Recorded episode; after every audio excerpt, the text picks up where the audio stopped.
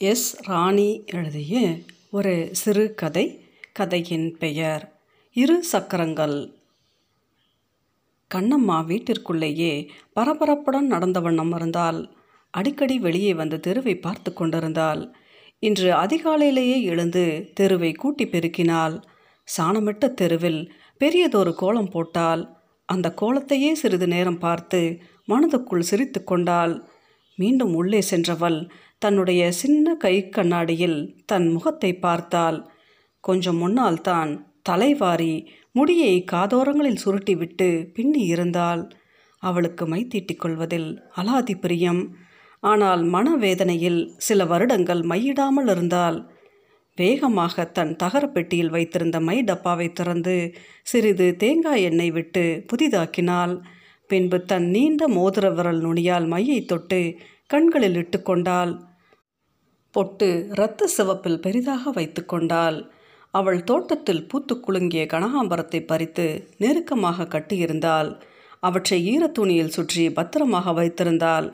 ஒரு குழந்தையை மிருதுவாக ஏந்துவது போல் அந்த பூச்சரத்தை எடுத்து தன் தலையில் வைத்து ஹார்பின்னால் சரி செய்து கொண்டாள். காலையில் குளித்த உடனேயே தீபாவளிக்கு வாங்கிய புதுப்புடவையை கட்டிக்கொண்டாள். அவளது அம்மா களைப்பறிக்க சென்றிருந்தாள். தான் இப்படி இருப்பதை பார்த்தால் சில சமயம் அசிங்கமாக திட்டுவாள். பிறகு கட்டிப்பிடித்து ஒப்பாரி வைப்பாள். மறுபடியும் வாசலுக்கு போகும்போது பெரிய கூண்டு வண்டி வாசலில் நின்று கொண்டிருந்தது. ஒருவர் மாடுகளை அவிழ்த்து அருகிலுள்ள மரத்தில் கட்டினார். பின்பு அதிலுள்ள சாமான்களை இறக்கினார். பல வண்ண கொடிகளும் ஜோடனைகள் செய்யப்பட்ட வளையங்களும் பல்வேறு பொருட்களும் இறக்கப்பட்டன. இறுதியாக அலங்கரிக்கப்பட்ட சைக்கிள் இறக்கப்பட்டது. அவளது வீடு முச்சந்திக்கு அருகில் இருந்தது. இந்த ஊரில் நடக்கும் எல்லா கலைக்கூத்தாடிகளும் தேர்ந்தெடுக்கும் இடம் இந்த மைதானம்தான். எல்லா மக்களும் குழுமி நின்று வேடிக்கை பார்க்க ஏற்ற இடமாகவும் இருந்தது. மூன்று நாட்கள் இடைவிடாத சைக்கிள் சாகச நிகழ்ச்சி நடத்த இந்த இடத்தை தேர்ந்தெடுத்து இருந்தார். சென்ற ஆண்டு இந்த வாலிபர் தான் வந்திருந்தார். ஆள் வாட்டசாட்டமாக அழகான வாலிபனாக இருந்தார். பெயர் சரவணன். எம்ஜிஆரின் பரம ரசிகர். சைக்கிள் ஓட்டும்போது பெரும்பாலும் எம்ஜிஆர் பாடல்களையே போட்டு அதற்கேற்ற உடல் அசைவுகளையும் கொண்டு நடனமாடுவார். அவர் நடனமாடிக்கொண்டே சைக்கிள் ஓட்டும்போது பலத்த கைத்தட்டல் இருக்கும். ஊர் பிள்ளைகளுக்கு மூன்று நாளும் திருவிழா தான் சரவணன் கழுத்தில் எம்ஜிஆர் போல் மஃப்ளர் அல்லது கைத்துண்டு மற்றும் கருப்பு கண்ணாடி அணிந்து எம்ஜிஆர் ஸ்டைலில் தான் இருப்பார். அங்குள்ள எல்லா பெண்களுக்கும் பிடித்தமான ஒரு தலைவர் எம்ஜிஆர் தான். சென்ற ஆண்டு வந்தபோது கண்ணம்மாவுக்கு சிறிது பரிச்சயம் ஏற்பட்டது.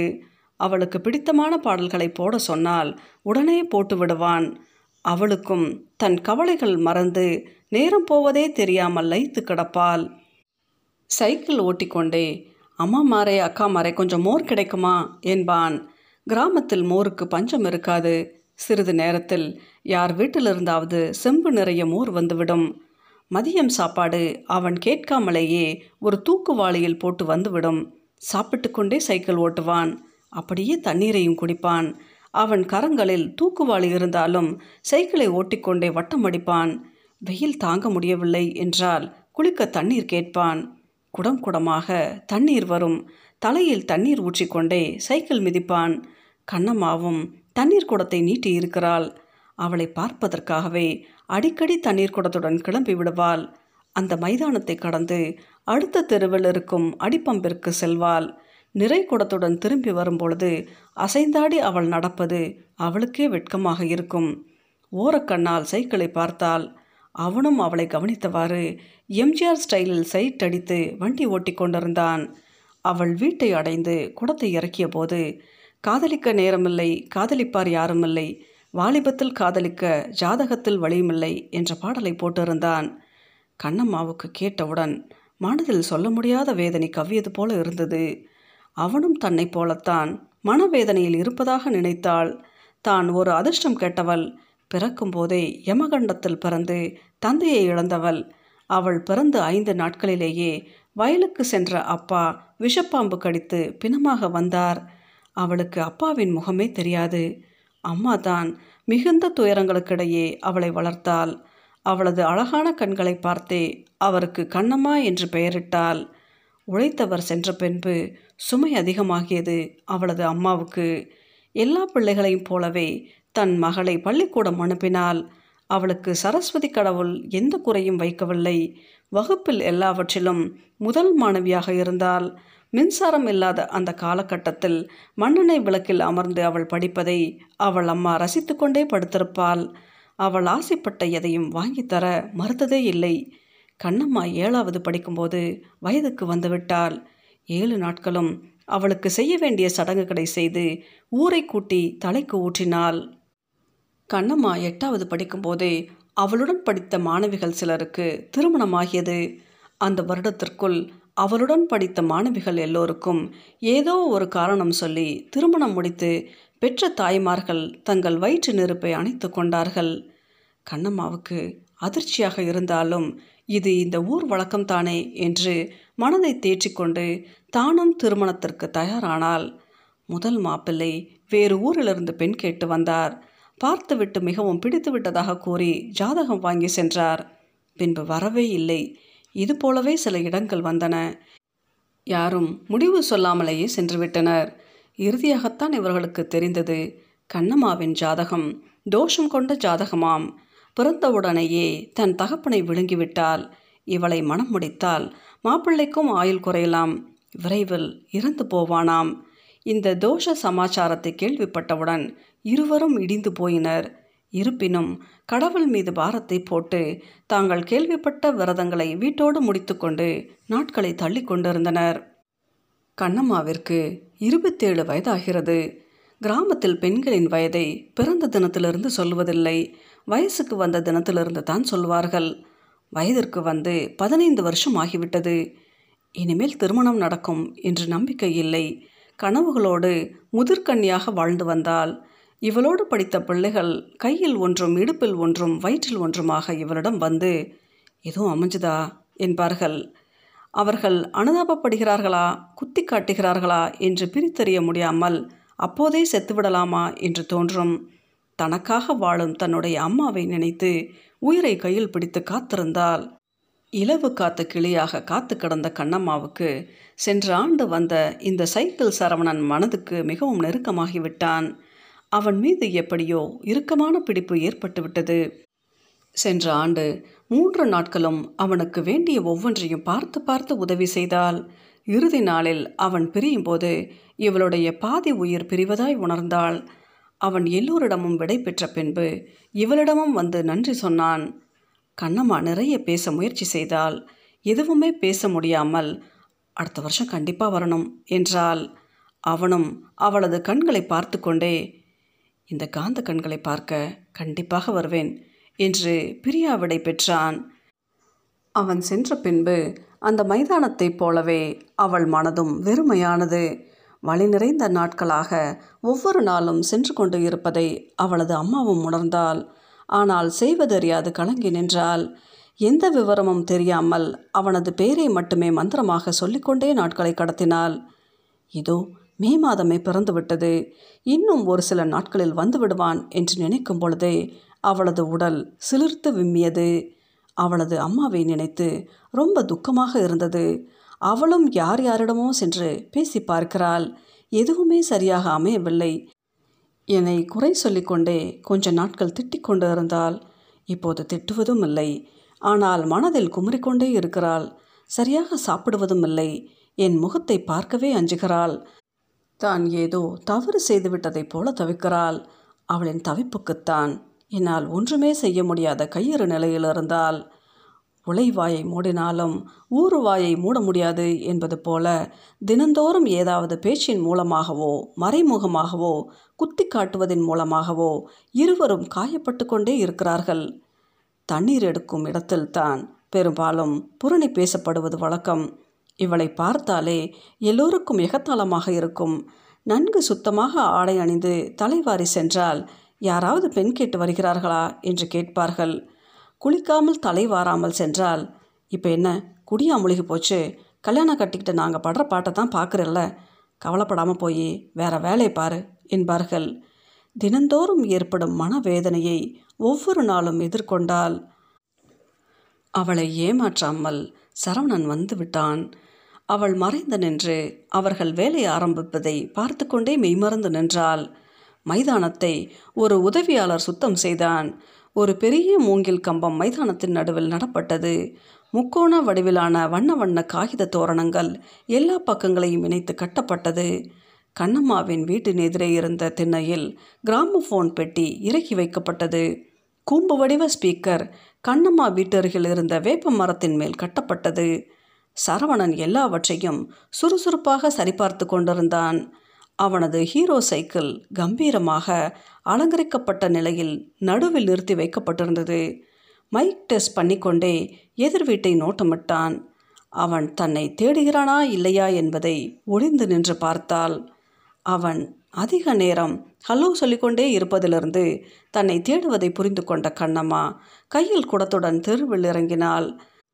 அவள் மெதுவாக நளினமாக நடந்து செல்வதை பார்த்த சரவணன் அவள் பின்புறமாக வந்து அவள் அருகே நல்லா இருக்கியா? என்று அன்பொழுக கேட்டான். அவளுள் இன்ப அதிர்வுகளாய் அவன் வார்த்தைகள் பரவின. ஒரு ஆணின் ஸ்பரிசம் இவ்வளவு அருகில் அவள் அனுமதித்ததில்லை. நல்லா இருக்கேன். என்று சொல்லியவாறு வெட்கத்துடன் வேகமாக தண்ணீர் குடத்துடன் நடந்தால் நிகழ்ச்சியை பார்க்க கூட்டம் கூடியது. சரவணன் சென்ற ஆண்டை விட இப்போது இன்னும் அழகில் மெருகேறி இருந்தான். எல்லோருக்கும் வணக்கம் சொன்னவன் சென்ற ஆண்டு உங்கள் அன்பு மலையில் நனைந்தேன். அவை எனக்கு மறக்க முடியாத நாட்களாக இருந்தன என்று சொன்னான். அனுமதி கொடுத்த தலைவருக்கு நன்றி கூறி விழாவை ஆரம்பித்து வைக்க அவரை அழைத்தான். தலைவர் சைக்கிளை அவனிடம் கொடுத்ததும் அவன் சைக்கிளில் ஸ்டைலாக ஏறி அமர்ந்து ஓட்ட ஆரம்பித்தான். பாடல்கள் சத்தத்துடன் குழந்தைகளின் ஆரவாரமும் சேர்ந்தது. ஊரே விழா கோலத்தில் மூழ்கியது. வீட்டிற்குள் சென்ற கண்ணம்மா குடத்தை வைத்துவிட்டு ஒரு பேப்பரில் ஒரு பாடலை எழுதி பாட்டு போடும் இடத்தில் கொடுத்து வர ஒரு பையனை அனுப்பினாள். சிறிது நேரத்தில் அந்த பாடல் சத்தத்துடன் ஒளிபரப்பப்பட்டது. தொட்டால் பூ மலரும் தொடாமல் நான் மலர்ந்தேன். இந்த பாட்டை கேட்டதும் கண்ணம்மாவுக்கு எம்ஜிஆரும் சரோஜாதேவியும் பாடிய டூயட் ஞாபகம் வந்தது. அவள் மெதுவாக வெளியேறி தன் திண்ணையில் அமர்ந்து வேடிக்கை பார்த்து கொண்டிருந்தாள். அவள் மனமோ சரவணனுடன் டூயட் பாடிக்கொண்டிருந்தது காலையில் வேலைக்கு சென்ற கண்ணம்மாவின் அம்மா வேலை முடித்து திரும்பிக் கொண்டிருந்தாள். வரும் வழியெல்லாம் பாட்டு சத்தம் கேட்டுக்கொண்டிருந்தது தன் மகளுக்கு மிகுந்த மகிழ்ச்சியாக இருக்கும். கண்ணம்மா என்ன பாவம் செஞ்சுட்டு என் வயத்தில் பிறந்தாலோ? அவளை பார்த்து பார்த்து அழுது என் கண்ணில் உள்ள கண்ணீரை வத்தி போச்சு. அவள் எப்படி சுகப்பட போகிறாளோ? நல்லா படிச்சுக்கிட்டு இருந்த பிள்ளைய பாதையிலே நிறுத்திவிட்டேன் படிக்க வச்சுருந்தாலும் இந்நேரம் ஏதோ வேலைக்காவது போயிருப்பா. படிக்கவும் வைக்காமல் கல்யாணமும் பண்ணாமல் நான் பெரிய தப்பு பண்ணிட்டேன். யாருக்கும் கெடுதல் நினைக்காத அந்த மனுஷன் என்னை நடுத்தருவில் நிறுத்தி நூறு பேர் நாலு விதமாக பேச வச்சிட்டாரே. அவராவது என் மகளுக்கு ஒரு நல்ல மாப்பிள்ளையை அனுப்ப சொல்லி அவர் பேரிலும் அர்ச்சனை பண்ணி பண்ணி பார்க்குறேன். கடவுளே நீ தான் என் பிள்ளைக்கு வழிகாட்டணும் என் புத்திக்கு ஒன்றுமே வழங்க மாட்டேங்குது. என்று பலவாறு வாய்விட்டு புலம்பியவாறு வீட்டை நோக்கி நடந்தால் எதிரே சென்றவர்கள் என்னென்னவோ கேட்டார்கள். யாருக்கும் எந்த பதிலும் சொல்லாமல் புத்தி ஒரு நிலையில் இல்லாமல் நடந்து கொண்டிருந்தாள் அவனோடு அவள் போனால் போகட்டும். எனக்கு ஒன்றும் கவலை இல்லை. இந்த ஊர் மக்கள் நல்லபடியாக திருமணம் நடக்க விட மாட்டார்கள். பல பேர் என் காது பட பலவிதமாக பேசியிருக்கிறார்கள். சில பேர் வேண்டுமென்றே வயதான கிழட்டு ஆட்களை கூட்டி வந்து இவன் ஜாதகப்படி அவன் செத்துப்போனாலும் உன் பெண்ணுக்கு சொத்து கிடைக்கும் என்று கிழட்டு மாப்பிள்ளைகளையும் கூட்டிக் கொண்டு வந்தவர்களையும் நினைத்து பார்த்தால் வேக வேகமாக தன் வீட்டை நோக்கி நடந்தாள். சரவணன் கண்ணம்மாவின் நடத்தையில் உள்ள மாறுதல்களை கவனித்து அவனும் உற்சாகமானான். இருவரும் மாறி மாறி கிராமபோன் வழியாக தங்கள் காதலை சொல்லிக் கொண்டிருந்தனர். கண்ணம்மாவுக்கு மூன்று நாட்களும் மூன்று வினாடியில் முடிந்து போவதாக உணர்ந்தால் இன்று இரவு பத்து மணியோடு நிகழ்ச்சி முடிந்து போய் விடுவான் அவளால் இனி இவனை பிரிந்து இருக்க முடியும் என்று தோன்றவில்லை. நன்றாக யோசித்தாள். தனக்கு இதே ஊரில் திருமணம் பேச யார் வந்தாலும் பழைய நிகழ்வுகளை சொல்லி சொல்லியே தடுத்து விடுவார்கள். இனி திருமணம் என்பது சாத்தியமே இல்லை. இதுதான் என் முடிவு என்று நினைத்தவாறு பரணியில் இருந்த பெட்டியை மெதுவாக கீழே இறக்கினாள். அதில் தன்னுடைய துணிகளை வேண்டிய மட்டும் அடுக்கிக் கொண்டாள். வீடு வந்த கண்ணம்மாவின் அம்மா பெட்டி கீழே வந்து இருப்பதை பார்த்தாள். ஆனால் எதுவும் தெரியாதது போலவே நடந்து கொண்டாள். கொஞ்சம் சோறு போட சொல்லி இருவரும் சாப்பிட்டனர். பாட்டு சத்தம் காதை அடைத்தது. எதிர் வீட்டை பார்த்தால் சரவணனின் உதவியாளர் தனியாக அமர்ந்து வெற்றிலை பாக்கு போட்டு கொண்டிருந்தார். அவரிடம் சென்று அருகில் கண்ணம்மாவின் அம்மா அமர்ந்தாள். நீங்கள் எந்த ஊர் தம்பி? என்றால் நாங்கள் செங்கிப்பட்டி பக்கம் ஒரு சின்ன கிராமம். சரவணனுக்கு அம்மா இருக்கிறாங்க. அப்பா தான் இல்லை. நல்ல பையன். ஒரு கெட்ட பழக்கமும் இல்லை. அவனுக்கு இப்படி ஊர் ஊராக சைக்கிள் ஓட்டி பிழைப்பது பிடித்திருக்கிறது. சின்னதாக ஒரு சொந்த வீடும் கட்டியிருக்கான் என்று சொல்ல சொல்ல அம்மாவுக்கு சரவணனை மிகவும் பிடித்து விட்டது.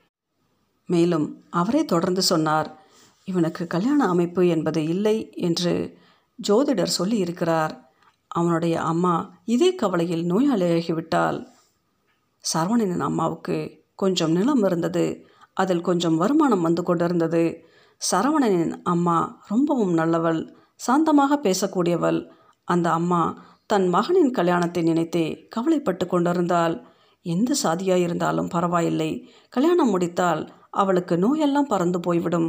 அவளுக்கு மருமகளாக வர பொண்ணு கொடுத்து வச்சிருக்கணும் என்று அவர்களின் பெருமையை சொல்ல சொல்ல கண்ணம்மாவின் அம்மாவிற்கு முழு திருப்தியும் மனதில் அமைதியும் ஏற்பட்டது. தன் கதையைப் போலவே இருப்பதாக உணர்ந்தாள். மேலே இருப்பவன் எல்லாவற்றையும் பார்த்து கொண்டே தான் இருக்கிறான். யாருக்கு யார் என்பது யாருக்கு தெரியும்?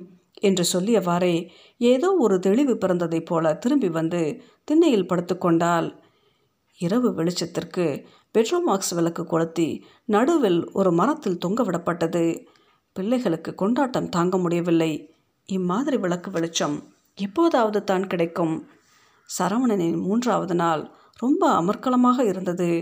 தீப்பந்தமிட்ட வளையங்களில் அவன் நுழைந்து வரும்பொழுது ஊர் மக்களே அலறி ஆர்ப்பாட்டம் செய்வார்கள். கைகளில் தீக்கொழுந்துடன் கம்பியின் வளத்தை சுற்றி கொண்டே சைக்கிளை மிதித்தவாறு வருவான். கண்ணம்மாவும் கூட்டத்தில் உறுதியாக நின்று கொண்டு அவனை உற்சாகப்படுத்தி கொண்டிருந்தாள்.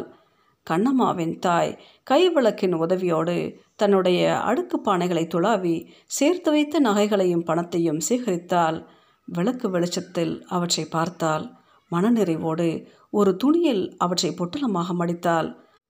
அந்த பொட்டலத்தை கண்ணம்மாவின் பெட்டிக்குள் வைத்து மூடிவிட்டு பழைய மாதிரியே வைத்துவிட்டு திரும்பி பெருமூச்சுடன் வெளியே கூட்டத்தினுள் கலந்து கொண்டாள்.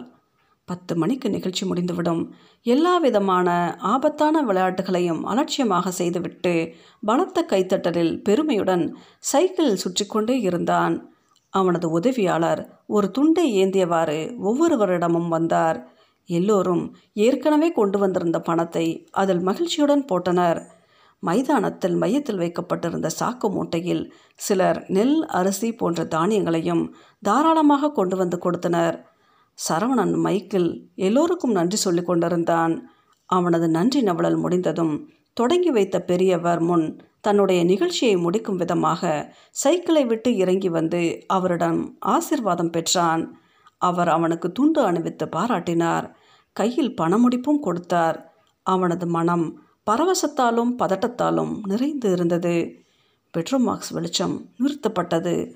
மக்கள் வெள்ளம் கரைந்து தங்கள் இல்லம் நோக்கி சென்றனர். அடுத்த நாள் அதிகாலை கண்ணம்மாவின் அம்மாவின் ஒப்பாரி ஊரையே எழுப்பிவிட்டது. வீட்டின் முன் கூட்டம் கூடியது. பாவி மக இப்படி பண்ணிட்டாளே. இந்த சைக்கிள்காரனோட ஓடி என் மானத்தையே வாங்கிட்டாளே என்று தன் மார்பில் அடித்துக்கொண்டு அழுதாள். ஊர் மக்கள் சில வயதான பெருசுகள் எங்களுக்கு அப்போவே தெரியும். அவள் கொஞ்ச நாளாக ஆளே மாறி போயிட்டா. பொட்டும் பூவும் வச்சு மினுக்கிக்கிட்டு இருந்தப்பவே அவள் தயாராயிட்டான்னு நினச்சோம் என்று தங்களது அங்கலாய்ப்பை தெரிவித்தனர். அந்த சைக்கிள்காரை நல்லா வச்சுக்கிட்டா சரி. ஏதோ அவளுக்கும் ஒரு வாழ்க்கை கிடச்சதா இருக்கட்டுமே என்றால் ஒரு இரக்கமுள்ள திருவாசி. அந்த சைக்கிள்காரனை ஓடி ஓடி கவனித்து கொண்டதை பார்த்துக்கிட்டு தான் இருந்தேன். சந்தேகப்படும்படியாக தான் நடந்துக்கிட்டா. இவ்வளோ தைரியம் இருக்கும்னு நினச்சி கூட பார்க்கல என்று ஒரு பெரியம்மா பக்கத்து வீட்டுக்காரியிடம் சொல்லி கொண்டிருந்தாள். எல்லோருக்குமே அதிர்ச்சியாகத்தான் இருந்தது. சில இளவெட்டுகள் அவள் முன்னே வந்து அம்மா அழாதீங்க. அவங்க ரொம்ப தூரம் போயிருக்க முடியாது. நாங்கள் துரத்தி போய் பிடிச்சிட்டு வரோம். ஆள் கிடைக்கலனா போலீஸில் சொல்லி விடுகிறோம் என்றார்கள். அம்மாவுக்கு அவர்களது வார்த்தை பயத்தையும் கலக்கத்தையும் ஏற்படுத்தியது. சூரியர் என்று ஏதோ தைப்பதைப் போல உணர்ந்தால் மீண்டும் ஒப்பாரியை வேறு ஸ்தாயிக்கு மாற்றி அவள் போனது போனதாகவே இருக்கட்டும். அவன் மூஞ்சி பார்க்கவே எனக்கு பிடிக்கல என்று ஏதேதோ பிதற்றியவாறு சத்தமாக அழுது கொண்டிருந்தாள். மாட்டு வண்டி அசைந்தாடிக்கொண்டே தன் சொந்த ஊரை நெருங்கி கொண்டிருந்தது. மாடுகளின் சலங்கை ஒளியும் வண்டி சக்கரத்தின் ரீங்காரமும் தாளாட்ட கண்ணம்மா நிம்மதியாக சரவணனின் மடியில் தூங்கிக் கொண்டிருந்தாள். எஸ் ராணி எழுதிய இந்த சிறுகதையின் பெயர் இரு சக்கரங்கள்.